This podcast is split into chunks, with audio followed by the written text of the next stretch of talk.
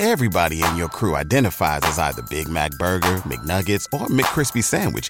But you're the filet fish Sandwich all day. That crispy fish, that savory tartar sauce, that melty cheese, that pillowy bun. Yeah, you get it. Every time. And if you love the filet of fish, right now you can catch two of the classics you love for just $6. Limited time only. Price and participation may vary. Cannot be combined with any other offer. Single item at regular price. Ba da ba ba ba.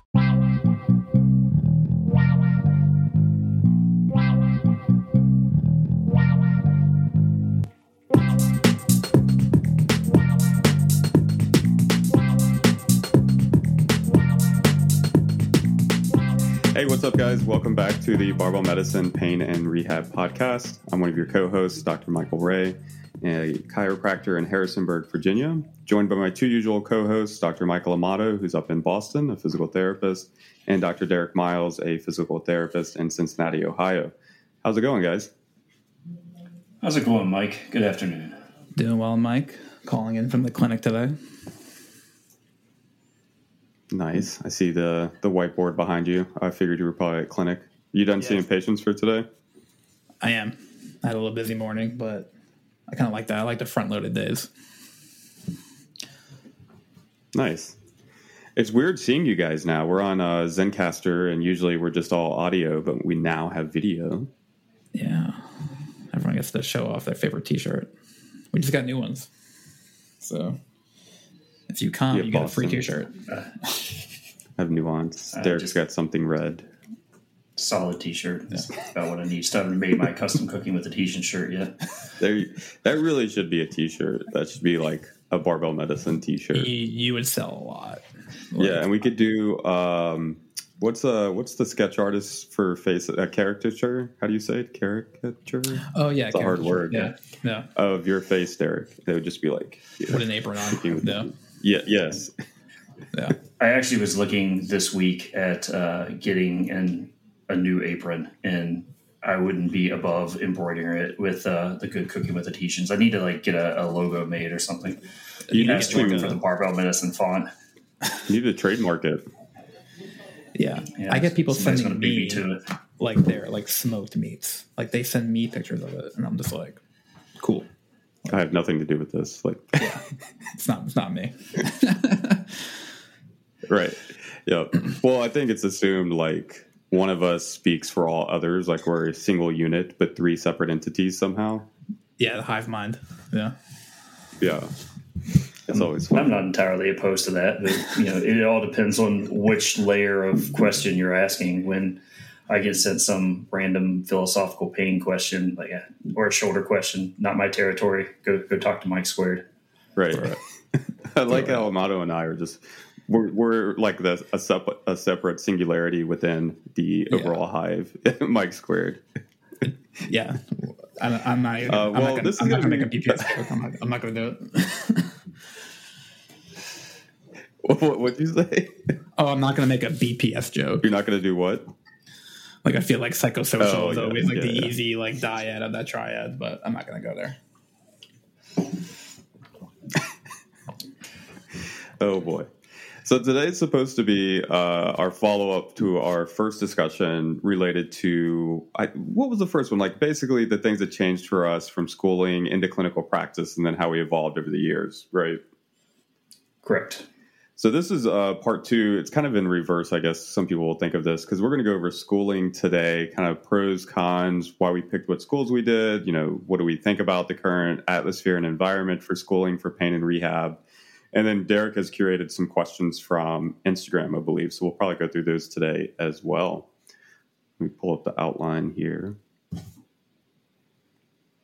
All right. So Well, really, go ahead. I was just going to start.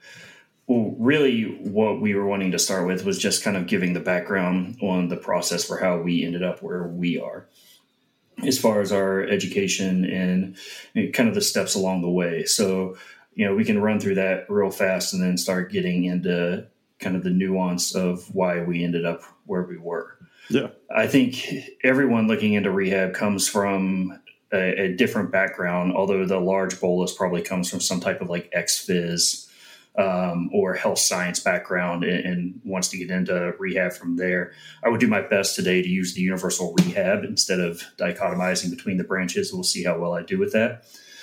However, I, I think everyone here comes in with a little bit of a, a different side of it. My background is in biochemistry and I worked as a geneticist for a year prior to going to physical therapy school originally thought it thought I wanted to do a PhD, but after having some discussions regarding that, was uh, deterred into the clinical side of things, which which I think has been a great decision. Part of the reason I didn't stay with my genetics job is because I wanted some human interaction, but. Uh, and then went to physical therapy school at the University of Florida, and it was complete serendipity because that's where I was working in research um, but that is also where, at the time, a lot of the people that have really changed the profession were residing. Um, Steve George, Mark Bishop, Trevor Lentz, all the individuals, Joel Bialosky, who have done a lot of the research that have really changed the way we think about clinical practice guidelines, prognosis, manual therapy. So it really was right place, right time. And I hung around and did a residency because I came out of physical therapy school knowing that I still didn't know anything and was fortunate enough to be surrounded by a group of individuals there who constantly challenged the way I thought.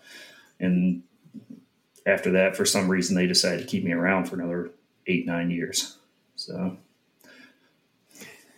what were they thinking? And then you were uh, in Stanford and then now Cincinnati, which was yes, like your shift um, to pediatrics, right? Yes. So I followed my wife, or now wife, out to California when she matched for residency.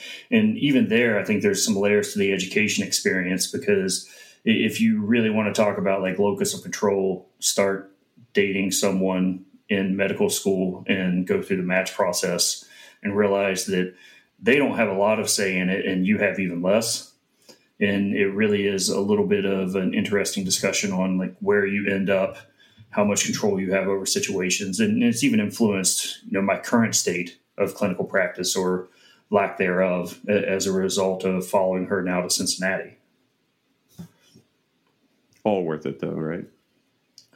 Oh yes, of course. Although I don't think Kim ever listens to this, so I could probably be candid. I was going to say, she's probably like Erica. I don't think Erica's listened to a single podcast. And I can't blame her. She's like, you ran enough at home. Like, why would I want to listen to more of you ranting?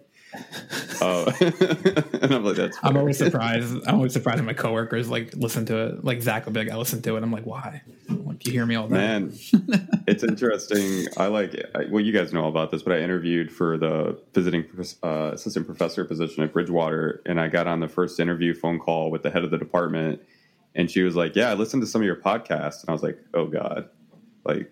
This could go a couple of different ways. Luckily, it was fine, but it was. I just yeah, wasn't expecting that at all. Uh, I suppose I can go next. I probably have the most random of backgrounds amongst us three, I think, because uh, I was from a non science background altogether in undergrad. My undergrad's in criminal justice. I got out very briefly and worked as a judicial service officer. While I was working there, I was also personal training because I was pretty big into bodybuilding and like um, kind of like gym bro type stuff really early on in the early 2000s. And so I started personal training while still working as a judicial service officer, got really into it, uh, decided I wanted to learn more, applied for a master's in exercise science at University of South Carolina.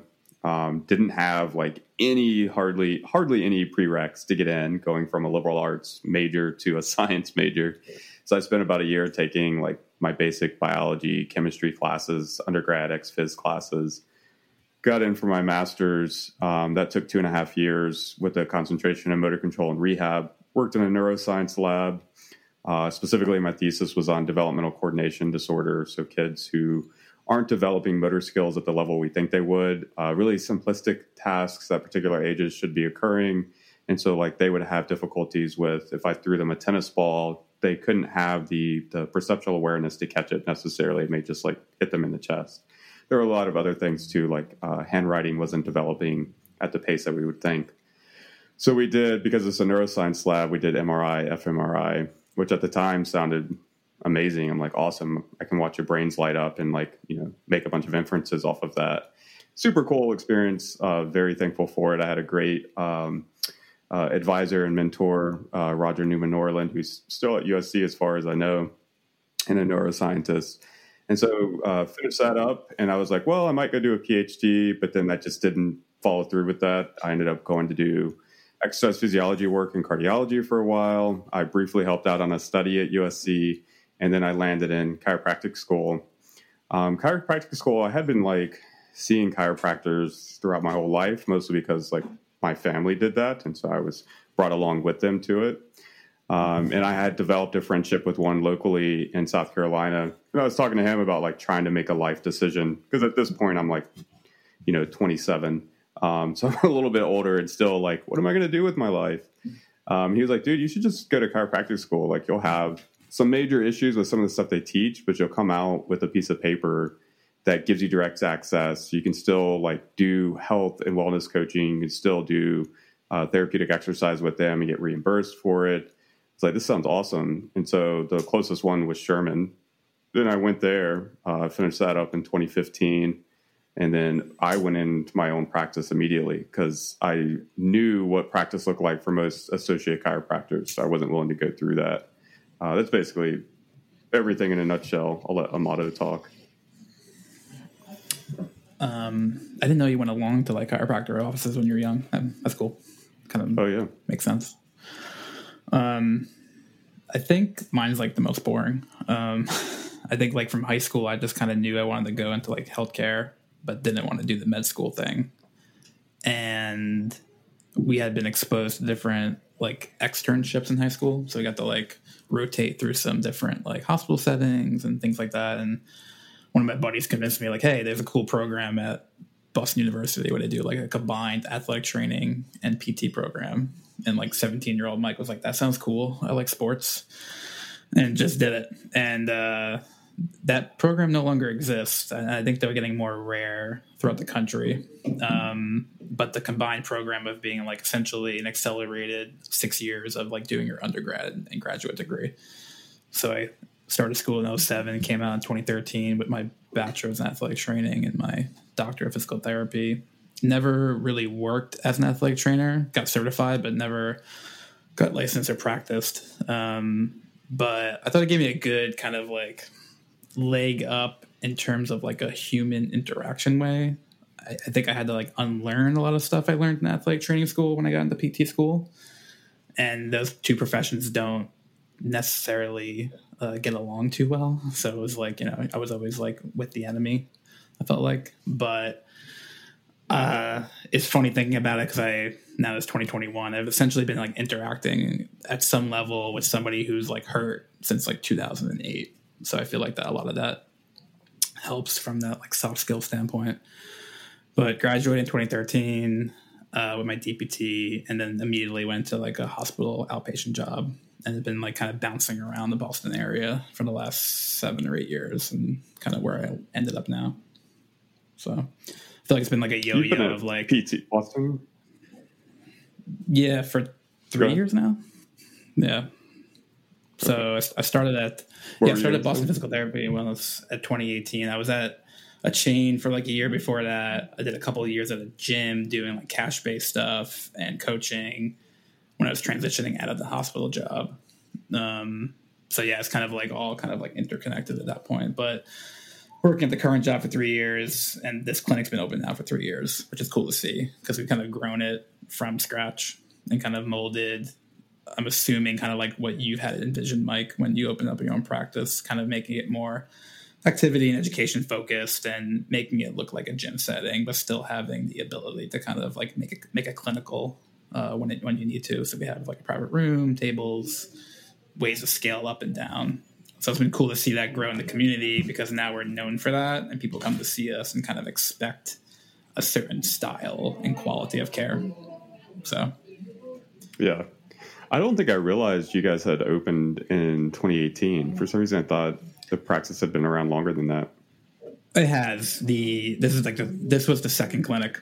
Okay. So the original clinic, yeah, the original clinic's been open longer. Uh, I guess they're going on like six or seven years of the other clinic, and then we're opening a third clinic in like a month. I thought I saw that online. Yeah, that's awesome. Yeah, so that's been fun. Well, I think that's a so, pretty good background for all of us. Yeah, so let's get into the questions a little bit because I, I, do think this is some of the main focus here we really want to delve into. And it, it's certainly worth discussion for impending students and, and, even those going through the process right now. Um, the first thing we really wanted to talk about was some of the differences in schools across the rehab professions, and you know we can speak to the broad difference differences between physical therapy and chiropractic school, and you know, Mike is obviously going to lend a lens to the educational differences there. But I think even within that context, there's a kind of side discussion about school to school differences, even between the rehab side of things. A lot of times online in some of the groups, you'll see a, a post about uh, something that someone thinks is unique in uh, like uh, some type of radiographical diagnosis, and people will be like, I can't believe you didn't cover that in school. And uh, I think it certainly is a testament to the heterogeneity of schools in general. I think last count, there's over 200 physical therapy schools now. And when you start looking at that, you're going to have a high degree of differences in what is taught. And I don't think we will ever reach any type of uniformity out of it. And part of this really gets into who wants to be in those teaching roles as well. A lot of people that I think are, are phenomenal teachers are, also have a, a, penchant more towards the clinical side of practice and may never even look to get into those instructor roles. But in the same process, uh, we have to realize that uh, physical therapy school is certainly a business. And with the emergence of so many over the last decade, you have to question the overall quality that comes out when you start getting that volume in place. And I think if you, well, I don't think, I, I, know if you took some of the bigger physical therapy schools in the country in different regions, you're going to see a practice pattern very analogous to what's being taught there. If you are in an area where the school is espousing movement specialist or movement systems experts, you're probably going to see a higher density of that.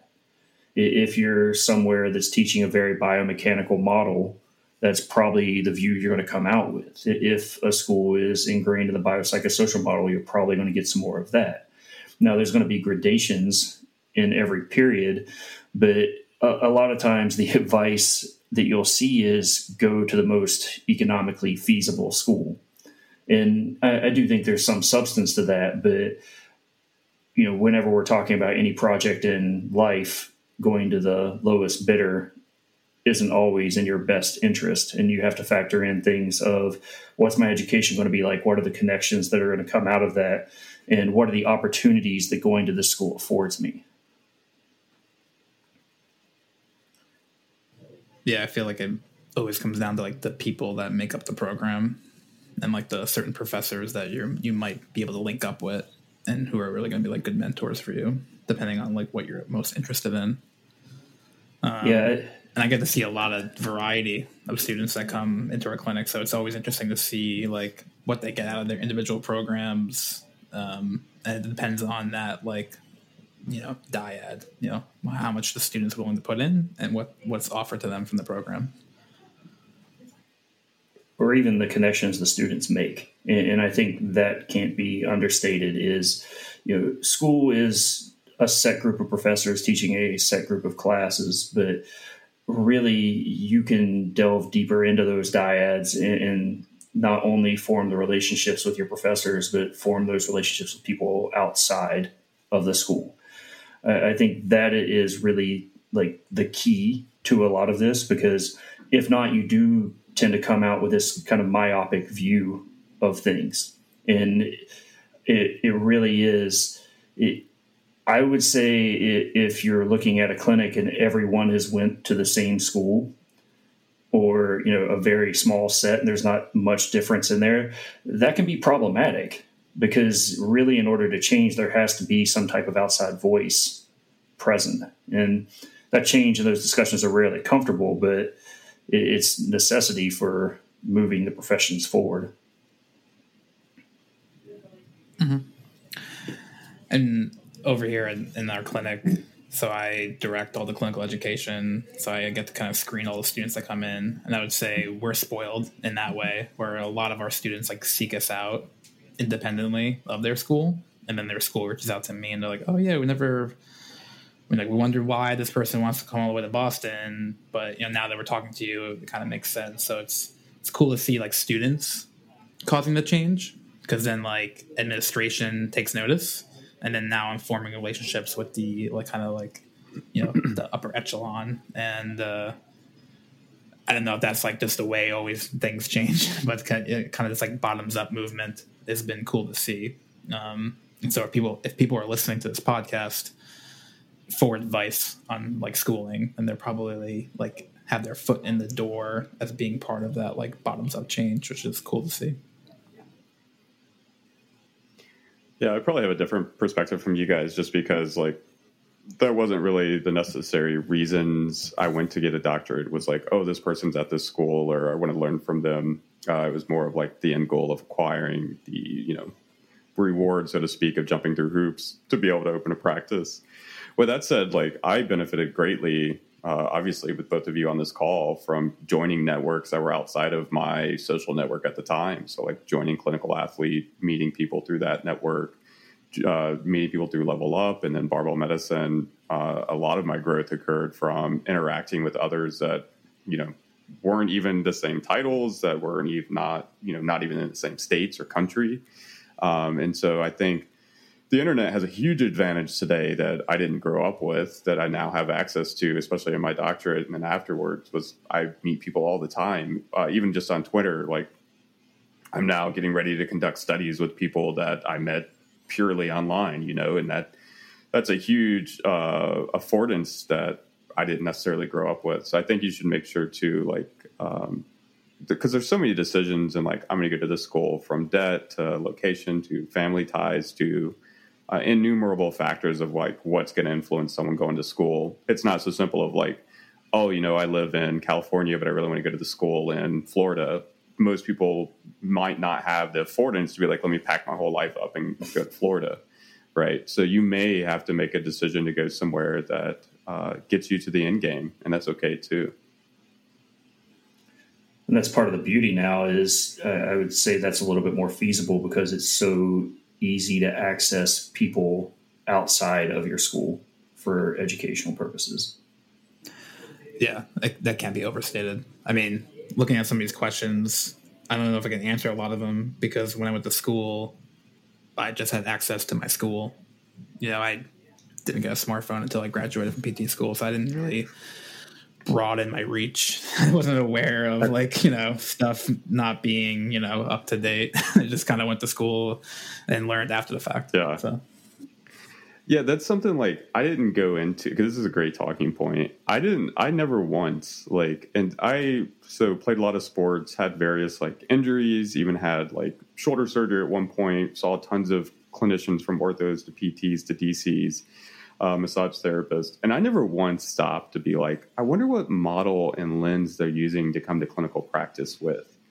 Right. So I didn't go into my doctorate like, hmm, I wonder what biopsychosocial is or enactivism or phenomenal. Like, I don't know many students that that's the type of information entering their minds. I mean, I can say, like, getting ready to start teaching undergrads in the health science field, my plan is to teach that stuff to them. But I'm pretty comfortable in saying a lot of them that'll be a minority subset of students that go on to a doctorate program. Well, I think there, from my educational experience, um, part of it during residency is I was also uh, doing inpatient trauma and had a lot more exposure to physicians there. And then I also worked at a bar all through grad school. And I would say that was as important to my educational experience as anything else, um, partially because the bar I worked at was where a lot of the grad students drank. And I would see the medical school coming out or the dental school coming out. And I think sometimes we put these other professions up on a pedestal.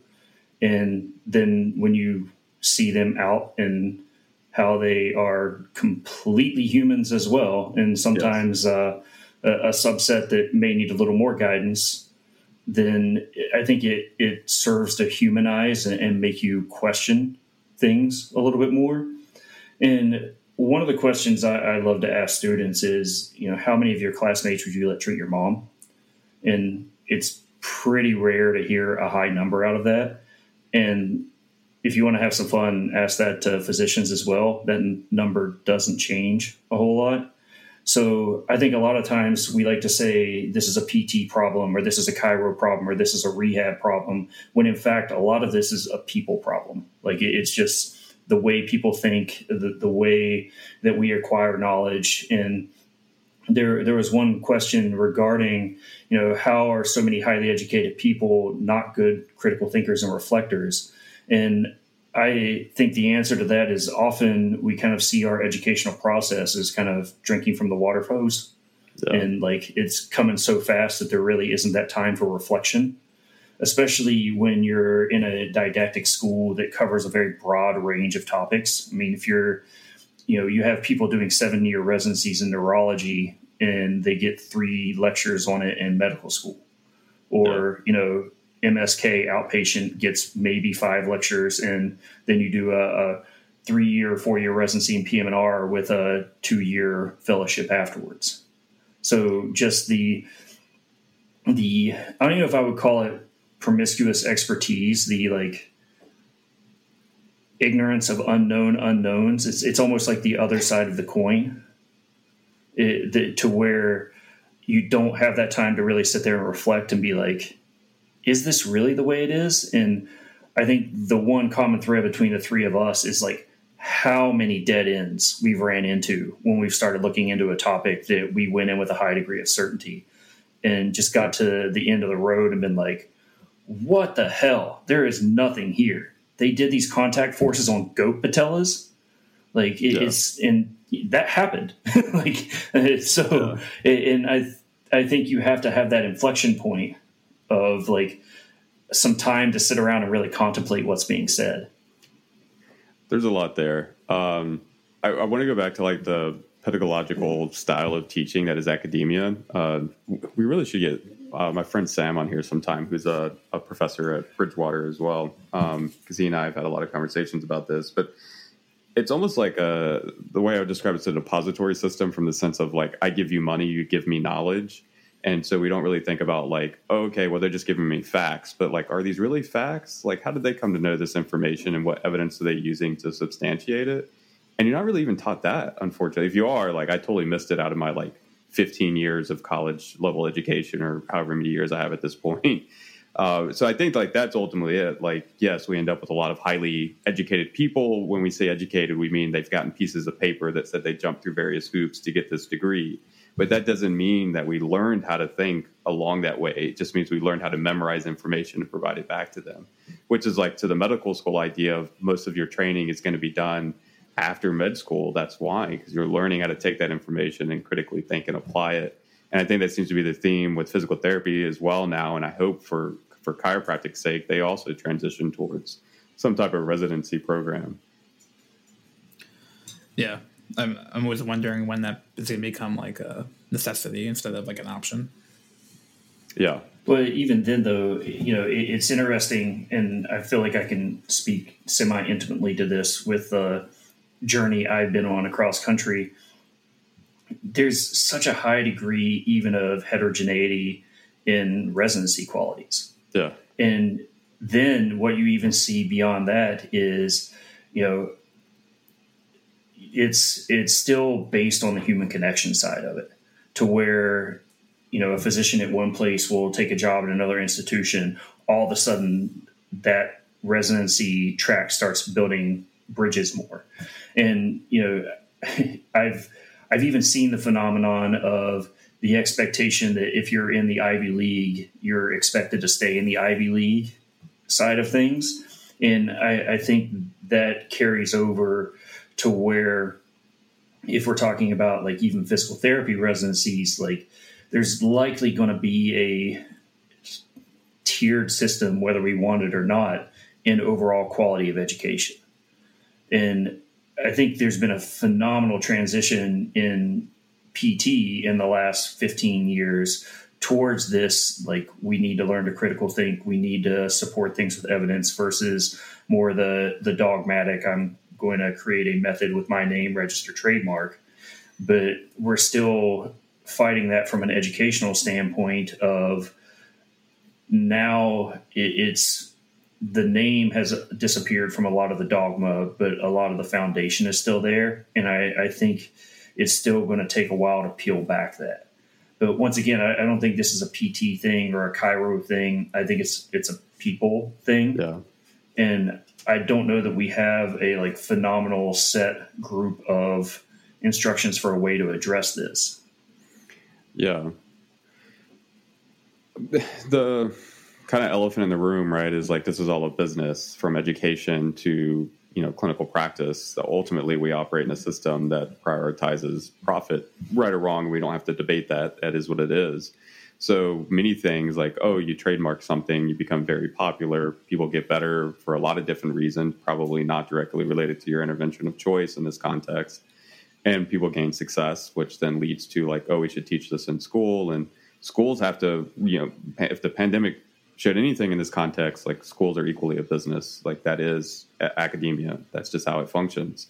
And if we don't have a demand for a program, that program's probably not going to survive, right or wrong. We could certainly have that discussion. So it's like, how do we, how do we prioritize uncertainty? non tangible answers, difficulties in clinical practice, the realization that you don't have as much control as you think you do. You're not influencing humans in the way that you think you are. Those things are very hard to accept, hard to teach, but also hard to demonstrate profitability within that system. I think some of that is just inspiring curiosity in students. And because from the top down, bottom up conversation, I, I really do believe this is a, a bottoms up thing. And the more you can have people start questioning themselves or, or, questioning the system, the more likely they are to reach out and interact with people. And I do think it is ultimately that network of interactions that really does change you and make you into a like better critical thinking clinician. And um, I've had numerous conversations with students about just showing up and, and really how I got to working at the butcher shop was I walked in and asked them if they offered butchering classes, and the butcher was like, "Well, if you show up, I'll teach you how." And it's like, "Are you serious?" And showed up next Tuesday, yes. and she was surprised to see me. And I can't tell you how many times I have students say something to the effect of like, "Well, I want to learn this," or "I, I want to learn this," and then they never really follow through on it for whatever reason. We, have just showing up yeah. Yeah. Yeah. Just showing up like cannot be overstated. And even, you know, we've talked about my approach to like conferences and stuff before where I'm like, yeah, cool, you went to the talk, but like stay up too late. Like go meet that professor or that speaker. Like mm-hmm. you're going to have way more from that personal interaction than sitting there watching their PowerPoint.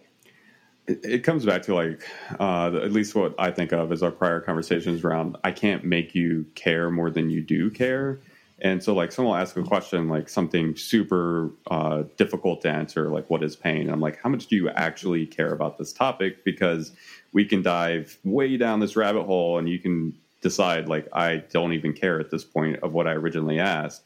And so, it's like, how do we foster your interest to care more? I think that's, you know, really hard to do.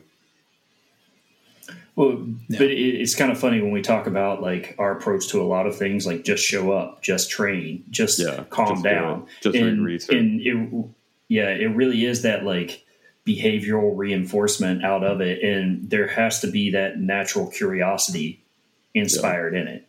I, you know, I think the people listening to this podcast, there's probably a, a standard deviation more of that than the norm, just because they took the time to find this. Yeah. But really, you know, a lot of the things that it, goes back to that like what is hard conversation sometimes, yeah. and it's all contingent upon like what you're dealing with at the time. And for us, like reading research isn't hard now, right. but I still remember in undergrad, like presenting a research article and not realizing that one of the words was an acronym and getting just shredded for it. Like in my yeah. genetics job, once a month on Fridays, we had to like we called it going in front of the firing squad. and you would present where you currently were in your research and, and get it tore apart. And it wasn't malicious; it was meant to make you better. That's academia. It really, yeah. Uh, I mean, I think you're generous in saying that, um, but really, uh, the the principle of it was more your argument can always be better, your methods could always be better, and I, I remember in biochem, one of our tests, we like the class average was like a 35. And, you know, these are all future medical students, so everyone's losing their minds over it. And the professor got up in front of the class and was like, This is intentional because I want you to understand that no matter how hard you work at this, you're never going to know everything. Yeah. And like, I still remember sitting in the class and being like, wow, like you just crushed some people in here, but that was the most like salient point to learning that I've ever heard. Well, that goes back to like the academic setup, right? Like we prioritize, you know, passing this test, getting this particular grade onto the next class, pass this test, get this grade, pass this board. Like that is what we consider accomplishments, not necessarily like the process of learning and how to critically think. Mm-hmm. Well, I think that's part of why I've gravitated towards like cooking being cathartic as well, is because it is so process oriented. And it's like I've probably chopped 10,000 onions at this point in my life and still like I can do this better. And mm-hmm. when you look at like the minutia out of it and just slowly honing the craft, like that really is what a lot of education comes down to is that like honing of a skill set. Yeah. And I even think from the educational standpoint, like I've always worked in a setting, and this is population specific. I am not saying this is right or wrong, to where I was comfortable double booking on occasion. And I would do it completely re- related to like how difficult the patient was, how much oversight they needed. But some of this too, like it's extra reps. And for people that come out of school and they're like, well, I only want to see six patients a day, one on one, uh, I want an hour a piece. That, that's awesome. But if that's the case and I'm seeing 12 patients a day, I'm doubling you on reps. And so I'm going to see more outliers. I, I'm going to see more things that are a little bit strange. And, you know, it's ultimately down to the clinician on deciding what they want to do. It, but you know, I think I can manage it. I think I've managed it very well over the course of my career, and I certainly don't think I need to be hawking over patients. But I'm comfortable saying that practice has allowed me to really develop the critical thinking skill set because I've seen so many more. Yeah, I have that conversation with students all the time in terms of like, you're here for a 12 week clinical, you're going to see, you know, three low back pain cases, but then when you're practicing for like a year, you're gonna like exponentially increase that amount of reps. So if like you can build those like deliberate practice kind of habits in the beginning, then that'll translate to like meaningful reps later on. Because the thing I'm always afraid of is just kind of like people checking out and just kind of skating through. Because I'm sure we've all worked with individuals who probably been doing the same thing they were doing like five years ago and so it's like they have the reps, but why didn't they change or how are they surrounded by individuals that challenge them? And so yeah, I don't think I don't think you get it until you actually do it so many times, but you need to have the right like habits and thought processes set in place so that you actually grow from the increased exposures instead of like avoiding the challenge. I know Derek talks about this all the time is like what are you missing maybe in that patient interaction or that patient case that could be a good challenge for you to progress but you avoided it by like doing something low value. We talk about the problem. Yeah. Well, it's harder to like look a human in the eyes and have a conversation with them. I mean, that's a skill in and of itself. Uh, we talk about that a lot, like learning to have tough conversations. You know, the only way you really learn to do that is to engage tough conversations and have a willingness and openness to do that. And then, you know, hopefully trying to make your patient semi comfortable to have that conversation with you. Um, and and like if I were to narrow frame the problems of our fields, it is often our unwillingness to have these conversations with individuals and try to to help them. And I realize they bring stuff to the table as well, as far as behavioral changes and maybe an unwillingness to make important life changes. But it's much easier to just lie you on the table and do a joint manipulation or just to put a needle in you or to tape you versus let me sit you up, look you in the eyes, and we have an honest conversation about, you know, things that we can do meaningfully long term to impact this situation. Uh, and you see it across, it's, it's, just not in pain and rehab, but you also see it in like personal training, health and fitness world. You know, we talk about the obesity epidemic and things that are ongoing with that and how do we help impact the situation that conversation has been going on since I got my master's, um, which is quite a, some time ago at this point. And it's like, well, how do we do this? Well, you have to work with human beings and find where they're at in their path and figure out how you help weight risk versus benefits and you know facilitate change. But it's much easier just to be like, yeah, I don't eat carbs, you know. Sorry, that's so, a tangent. So let's, no worries. Let's start running through some of the questions because I, I think there will be some similar and different answers. So, how did you interact with professors you disagreed with? Mike, you want to start us off on this? Sure. Um, masters, I would say I was much more willing to like have conversations with people. Uh, doctorate, I didn't care in the slightest. Like it was punch a clock for me in my doctorate. I was older at that point. I already had a game plan of what's happening afterwards. So it was like, yep, go take this class. It's from this time to this time and then I lived in uh, North Carolina. So at the end of the day, I like got in my car and drove away for an hour and some odd minutes. So I had complete separation for the most part. Uh, so I it just wasn't worth it to me at that point, and I just didn't care enough. Right or wrong, that was like my approach to my doctorate program. How about you, Amato? Yeah, I think I have another uh, cop out answer because, like, honestly, I think, and it's funny looking back on it you like missed a lesson you learned. But going from athletic training school to physical therapy school was like one of the first moments where I was like, oh, I learned something like wrong in undergrad, and now grad school is going to fix that. But what I should have probably taken away from that is like that'll continually happen, and maybe I should explore what I'm learning in grad school. But kind of like that fire hose moment where I just kind of took it in as much as I could, especially when you're like learning three different systems of rehab. You know, I think people always forget like we didn't at least in PT school, like we didn't just learn musculoskeletal, like there was cardiopulm and neuro too. So you're just kind of like trying to stay afloat. But I would say that I tried a little extra harder to try to like understand where professors were coming from, um, especially my class that was centered around like low back pain and uh, neck pain. Like she was very, my professor was very evidence based, where we just learned from articles like we had no textbook. And so I was just interested more in her approach. And so I think I learned more about her approach than really questioning what she was teaching at the time.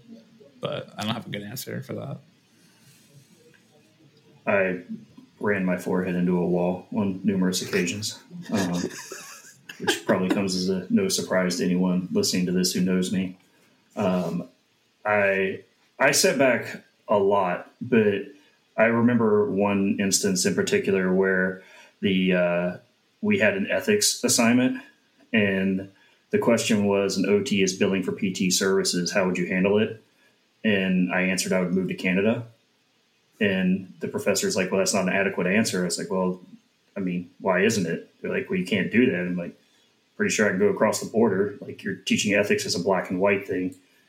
Certainly is not. So I got called to the principal's office over that one and you just why is that? I'm totally curious now. Like why is that even a teaching moment of like somebody's cutting into my piece of the pie you know? Like that's exactly well, what that conversation is to me. I mean it's it's technically illegal but that's uh, neither here nor there.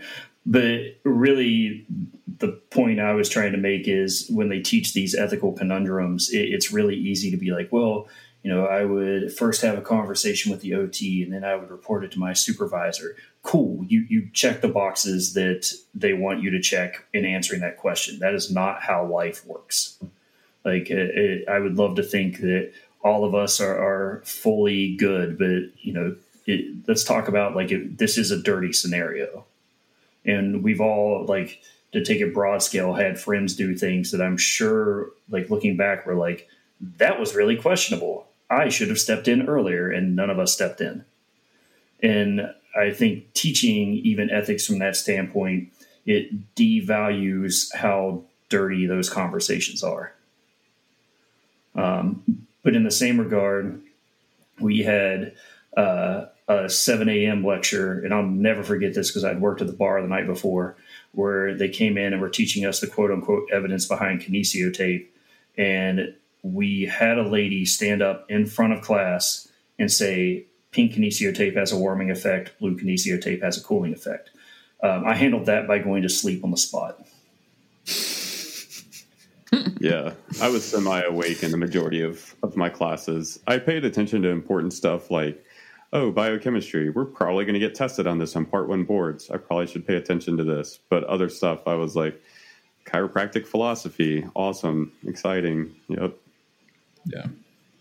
I mean, I I try to give students like advice because uh, I tend to attract specific students that have, have gotten into trouble as well, maybe as Derek.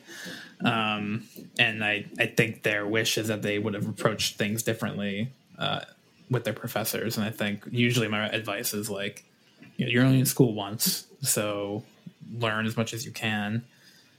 Obviously, there's gonna be stuff that you disagree with, probably with the professor is saying or teaching but like you can approach it tactfully if you really have like a honest question, not like a trap question, but like like an honest question. Uh, but you you know I don't think you want to go through school with like a red X on your forehead the entire time because it's just gonna like make things difficult for you.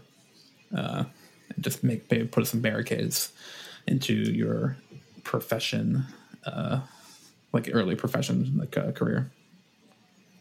But yeah, I think on it's some not, level, it's not a, yeah, it's not, Go ahead.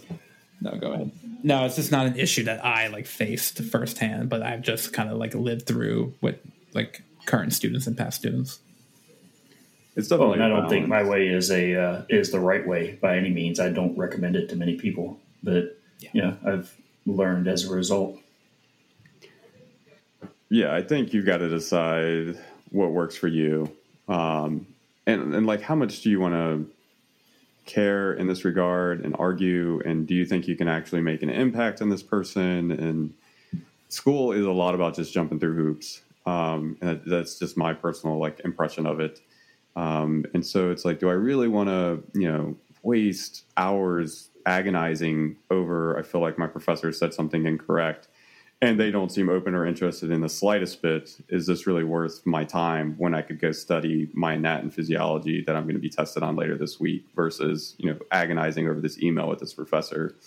You've got to weight that on your own. I can tell you, you know, my approach was like, yeah, this isn't worth my time um, and just move on with life. But others, you know, we talked about bottom up change. Like on some level, we do need people questioning things and then asking, you know, are there other explanations for this or different evidence we could consider?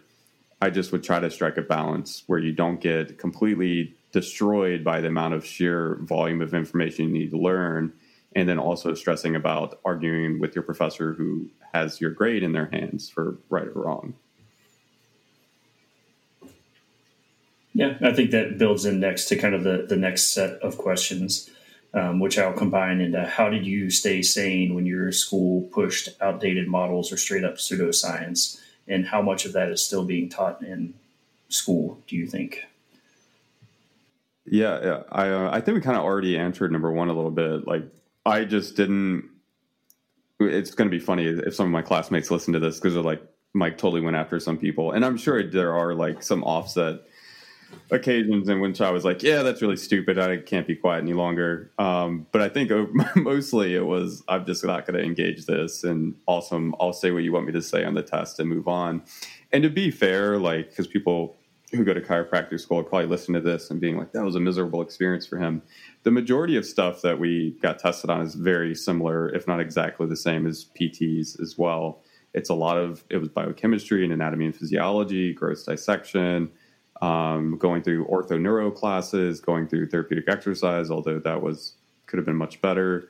Past modality classes, like our curriculums are extremely similar, but then we have that one-off class that's like chiropractic subluxations and philosophy that just like unfortunately, you know, paints the entire education in a particular light. It's almost like what was the Kahneman study where they did colonoscopies And Yep. um, you know what I'm saying? Like that's kind of what it's like. It's like the whole education itself is actually pretty good. Like I passed boards without an issue, got licensed and been fine. And I think like the things I needed to be a clinician, like yeah, that's bad. I probably should send this for an MRI, or yeah, that's not good. I probably should send this for for referral. They did great with. Like I, I don't think that they missed the mark on that at all. It was just these kind of one off classes that made a different impression on me long term. And I think some of it you you almost have to learn in order to unlearn it. And uh, I still can you know tell you the the different categories of slap lesions and you know Yeah. different stages of all kinds of biomechanical processes and then you you start seeing that y- yes it does matter but as far as like slice of the pie it's such a narrow slice that like it you can discount it. Bit. Yeah. but I, I but let's say for the sake of argument that we had the most evidence-based practice education in the history of ever like it's still going to change over the course of the next decade. And it's still on you to stay up to date with it. I mean when, when i was in school was when all the research on treatment-based classification for low back pain was coming out. That's what i was taught so by all means at the time like i, I was in the studies that were being published at that time. We've moved a long way since then. So it it still is on you as a clinician as a student to kind of stay up to date as the changes go Yeah, I, I specifically remember learning TBC and specifically being told by my professor, like, I will be teaching whatever is up to date in 10 years. So if you're still doing just this in 10 years, like, you've missed the boat. Like, you know, like, we're getting you started, but like, stay up to date. Yeah, yeah. It's. Uh, I don't think anyone. Um, I'm certainly not going into assistant professor position wanting to be behind the times, but some of it is like, hey, this is our curriculum. You need to know these things as going on for pre healthcare, you know, uh, doctorates and stuff. And so it may not be the most exciting stuff. It's laying a foundation. Then, like Derek's saying, you got to figure out like, well, what is tangible and usable in clinical practice, and um, yeah, yeah. I don't want to come off as like um, ungrateful to my education or anything like that because I think there's a lot of people that try very hard to do their you know best with the educational system that they find themselves in. so that's a good bridge to the next one looking back what area do you wish you were better educated at Yeah. Um, it would it would require like an overhaul on the approach to clinical practice. So like everything we were taught from an interventional standpoint was like pain, do this. Someone presents with shoulder pain, do these exercises, do this passive modality, do this, you know, joint manipulation, do send out for these x-rays type thing. So we are very much taught from like you're an interventionalist type standpoint and your primary job is to control pain for people and then improve function, however we're defining that. I would much rather have seen like how we can shift that approach towards here's a better understanding of pain and here's a better understanding of your role, not as an interventionalist, but as a healthcare professional trying to help another human. It's probably the best way I could put it. And There's so many things. I'm just like, Like I'm going to pour a drink. I'll be back.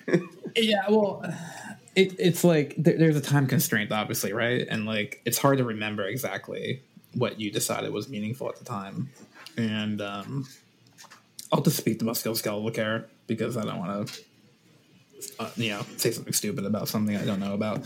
But I, I would love there to be like almost like a better like floor to ceiling where you know there are some like mechanism and physiology things that i feel like i learn now that seem like i should have learned then and maybe i did i forget i don't know maybe they weren't placed importance but like things like mechanical transduction and like how bone changes in response to exercise and you know like why sarcopenia you know is something we should care about as physical therapists like I, I think there are some things that i feel like are big that just kind of get missed and we could have a huge influence on yeah. where we get caught up maybe in things that we don't have a huge influence on, and, and that might just be like a profession identity thing.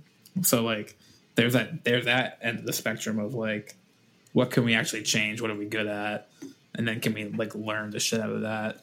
And then the other end of the spectrum would be more like practical, like instead of leaving it all up to clinical rotations and teaching you teaching you how to be practical and teaching you how to you know prescribe treatment intervene like is there a way to do that in school you know like something that's more process oriented because i feel like that's always like the deer and headlights scenario with students is like all right i know all these diagnoses i know all these tests i know kind of how like to initiate treatment but then like how do i get past like day one you know how do i like guide the process and what should i be looking for in terms of like progression like what are good goals to set like things that we kind of uh, think are simple to us now, but I think like are always yeah. learned in clinical. And is that is it always going to be like that? I'm, I'm not sure. I don't have a good answer for that. I feel like it's so, at least like my impression is, it's so focused on boards. Like, you know, we had, um, you guys had just one board at the end, right? Yes. We had five total if you do the physiotherapy board. So, like, year one at chiro school is just like we need to teach you everything about basic sciences to make sure you part because part one was all basic sciences and so like just overwhelmed with that idea of that's that's part one and then part two and three were more geared towards what you're saying amato as far as like clinical practice but it was just vignette style of like okay person presents with low back pain. What are the orthopedic tests you should do? What are the neuro tests you should do? When should you order x-ray? Because that's parts two and three board. Like the in their defense it's so much like you need to pass boards because if you don't pass boards and you get to the end of this three and a half years, what the hell are you going to do? You don't have the ability to be a licensed clinician. So I don't know if like maybe some of these things we want to see change would actually involve changing how boards is disseminated, which may then change how these programs are being conducted. I don't know. I would certainly agree with Amato that we spend way too much time teaching the diagnosis and not enough on the prognosis. And I, I wish we would have had a lot more of those conversations. I think uh, physical therapy, and this is one time where I'm really comfortable making a delineation. I think PTs are so averse to being compared to personal trainers that as a result, we do a horrendous job teaching therapeutic exercise or even exercise because it's just everyone seems to want to uh, avoid that conversation. But then as a result, PT students come out and PTs come out with no grasp of exercise prescription or, or, how to dose appropriately, or even probably more damning is how to have the conversation about what a certain movement or exercise means beyond it just being, you know, pick whatever centrating narrative we want to choose as far as fancy polysyllabic word to explain that hey like we got you moving and, and things are calming down. I feel like some of that is is just this idea of um, for-profit healthcare. And again we could do a whole podcast on this. Like we have 15 professions trying to do the same thing under a different title and claiming how important they are and why they're necessary. And it leads to all of these issues that I think that we're discussing. Is like trying to demonstrate necessity versus like, hey, there's only like five things we can really do to help improve long term health. You know, how about we get really good at that and we have one title and we all try to like work together, right? Uh, I don't know how we get like because you're talking about personal training versus physical therapy and then OT earlier and then Chiro. Like I think me personally, all of these little arguments of titles spin off of everybody wants a piece of the pie and wants to demonstrate how important they are and why they should be seen for X, Y, or Z issue. Yeah. Yeah, and that was the impression I got. Not to go off on a tangent, but like you know, some of the quarrels between athletic training and physical therapy. You know, it was like they're trying to step on our turf, yeah. or they're start, you know, vice versa, and you know, and it it it kind of has legal ramifications. You know, like actual legislation battles. So, oh yeah, which anyway, comes down to beyond, like dollars, right? Can yeah, I throw can you enough money at this something? to? Yeah. So like the argument is earlier on OT versus PT. You know, like a lot of people don't know this, but chiros and PTs bill pretty much the same exact codes, like especially therapeutic exercise nine seven one one zero in the states. Um, and so it's just like Yeah, we should really do a podcast on that whole topic in and of itself. And it's honestly probably why I've gravitated more and more to academia over the years. It's just like I got so tired of this like you should come see me i'm so important and i'm better than this person or that person which are ultimately the arguments that occur when we start throwing titles around at each other. Um, it just doesn't make a lot of sense to me because i'm like you know ultimately we're just trying to help the human in front of us and hopefully we're doing that in the most evidence-based way possible. Not a great business model but well but i think i, I would probably counter that last point and say it, it is a, a very sustainable model if you're not having to fight the other group. Yeah. And because really it is, if you look in general, most people are much more willing to invest in their top end performance versus their like bottom end health. And it's why we have so much trouble, you know, talking people into even getting different types of insurance, not just healthcare insurance, but you know, auto homeowners, whatever we want to say, because we all operate under that assumption that it's it's never going to happen to us. And that assumption is predicated on us taking the steps that we need to take in order to be healthy. And I think that's been one of the big real paradigm shifts, even in my own clinical practice, has been away from this like specifics into, you know, you just need to start by doing something. And when you really look at that, I think in general, it's kind of an easier message to sell. Um, because in, instead of making this super high bar that you know you need uh, only back squat or kettlebell training is the way to go or like you need stabilization or, or pick whatever it is like dude if if you are out larping for 45 minutes and meeting physical activity guidelines as a result don your wizard robes, grab your sword, let's go, buddy. But make sure you low bar back squat while you're doing that. Well, that's only if you have an ogre chasing you with plus 50 hit points or something like that. Exactly. You need the right leverage. Um, yeah. Yeah, sometimes it makes like simple sense in my mind where like we could be uniquely positioned to like help people who have a decrease in function because of a musculoskeletal disorder, and then we just get them back to what they want to do and maybe increase their physical activity. That seems simple, but it's so simple it's complex. Yeah, yeah, it's it's tough, man. Um, I talked to Jim Eubanks about this a lot, who's a, a PMR, physical medicine rehab at University of Pittsburgh's Medical Center about like we just need system level changes ultimately. Like if we really want to see changes, you affect system level changes, which is in our system going to be reimbursements and profitability and codes that are allowed to be built out, um, which eventually gets into like scope of practice restrictions and so on and so forth. But I, I ultimately think like it's going to have to come down to um, where we're consolidating some of these profession, at least, and again, this is my personal opinion, uh, that we're going to have to consolidate some of these professions that are all trying to do the same thing, but in their own flavor, which I do think contributes to all of these different narratives. And it makes me kind of sit back and reflect and be like, are we actually doing what we've set out to do as these different professions? Are we actually helping people long term, or are we just getting in each other's way and causing a lot of misinformation? Well, I mean, we've almost created this like telephone game system of hierarchy to where there's no way the message message can start from the top of the hill and make it to the patient without going through at least two or three iterations. Yeah, and trademarks.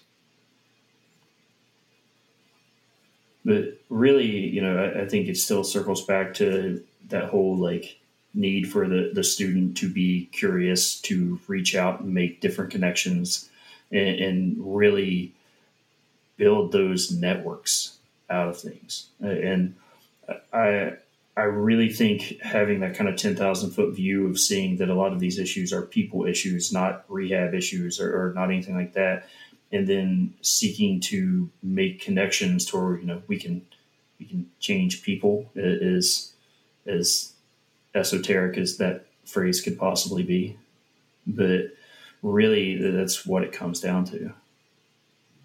Yeah. I mean, those are my selfish reasons for wanting to be a ClinEd uh, director.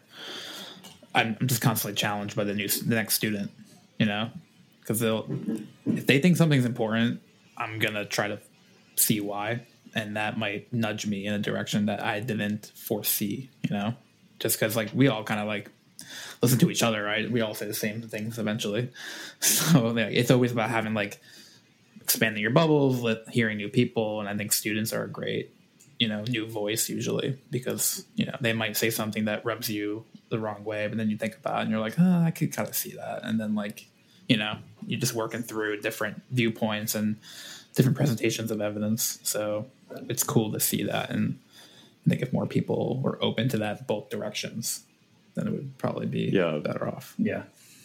But I need to be very overly confident and act like I know exactly what's going on and what you need to do, and I can provide it and profit from it, right? You know, I, I've been like exactly. teaching, I've been fully stumped by students, like mid tangent about something, and they're like, Have you thought about this? And I'm like, Holy shit, I have not thought about Yeah. that. That's an amazing question that I now need to go think about.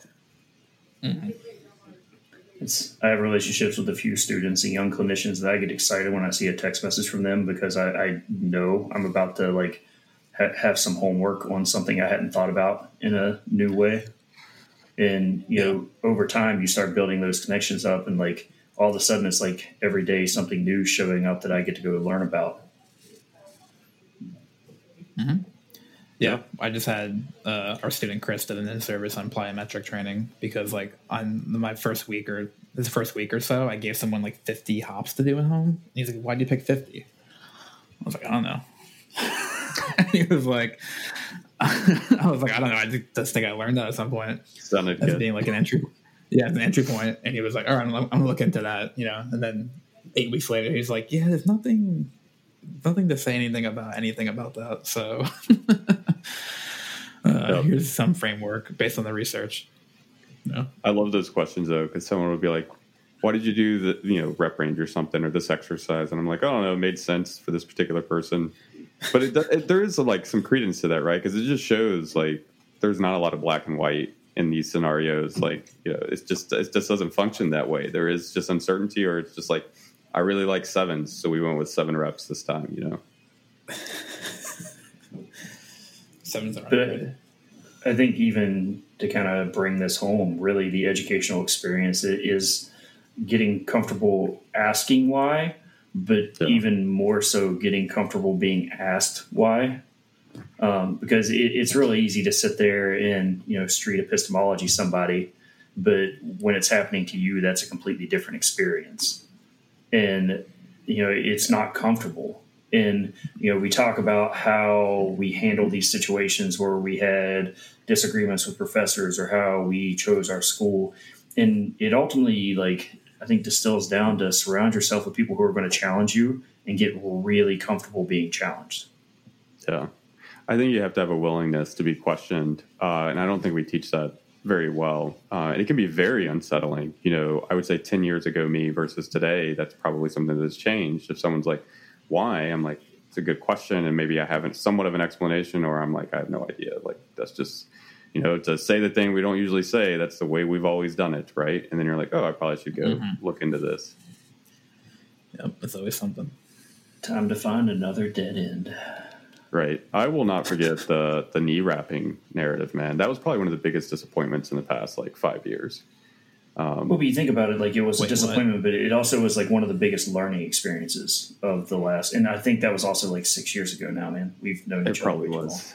Stop.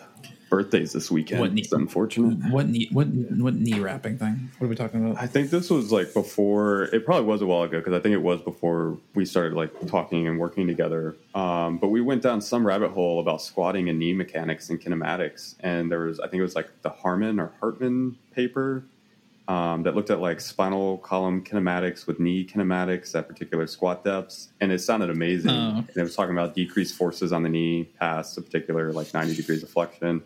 And then I was like, because well, knee wrapping. yeah, and I was like, man, knee wrapping, that sounds awesome. And there was like two citations, and I went and pulled it, and I was like, the hell is this? It was like 1970 cadaver study. I emailed the lead author and was like, hey, you got anything else to support this?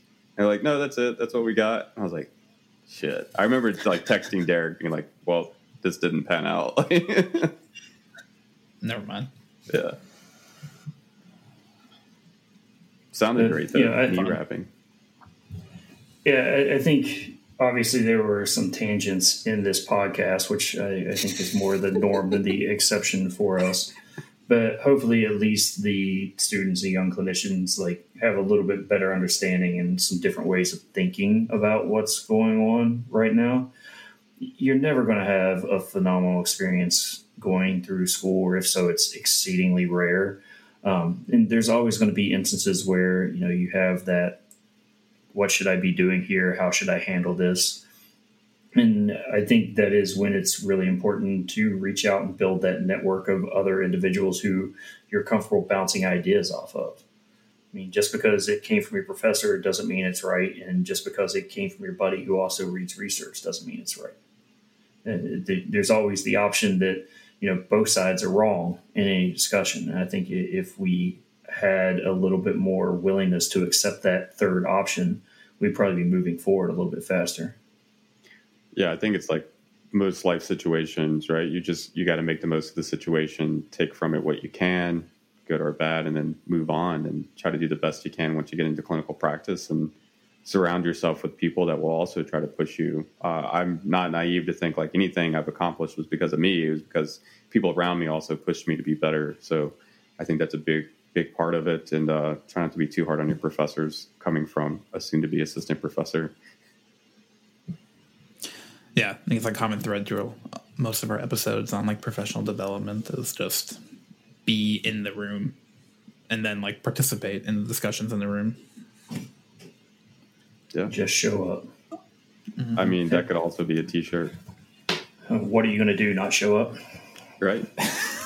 yeah. I actually like that. well, thank you guys for having this discussion. Hopefully, you guys found this beneficial. Uh, I think the you know I'll speak for all of us real quick. I think all of us would say that we enjoy being in this industry and pain and rehab and, and do feel like we're making an impact. So if you've heard this and you're like, man, these guys like hate everything about the rehab professions, uh, I don't think that's the case at all. Um, but it's easy to like talk negatively on particular experiences. Um, but next time, we're probably going to do a discussion on the neck, just to go with our next series. So be on the lookout for that. We also have a pain and rehab seminar coming up with Derek and I in uh, Florida. The where are we at? Gainesville. There we go. Gainesville.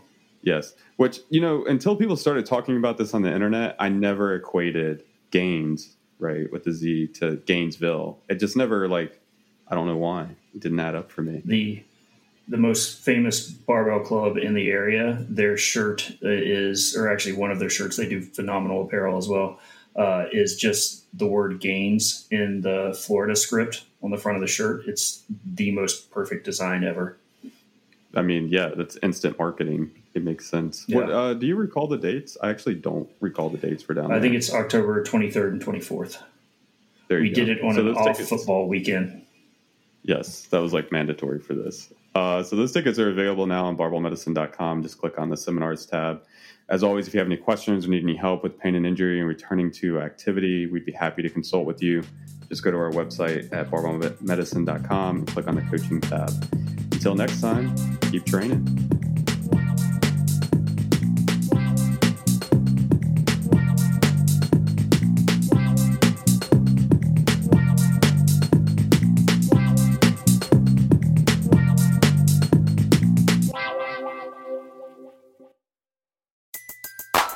Everybody in your crew identifies as either Big Mac Burger, McNuggets, or McCrispy Sandwich. But you're the filet fish Sandwich all day. That crispy fish, that savory tartar sauce, that melty cheese, that pillowy bun. Yeah, you get it. Every time. And if you love the filet of fish, right now you can catch two of the classics you love for just $6. Limited time only. Price and participation may vary. Cannot be combined with any other offer. Single item at regular price. Ba da ba ba ba.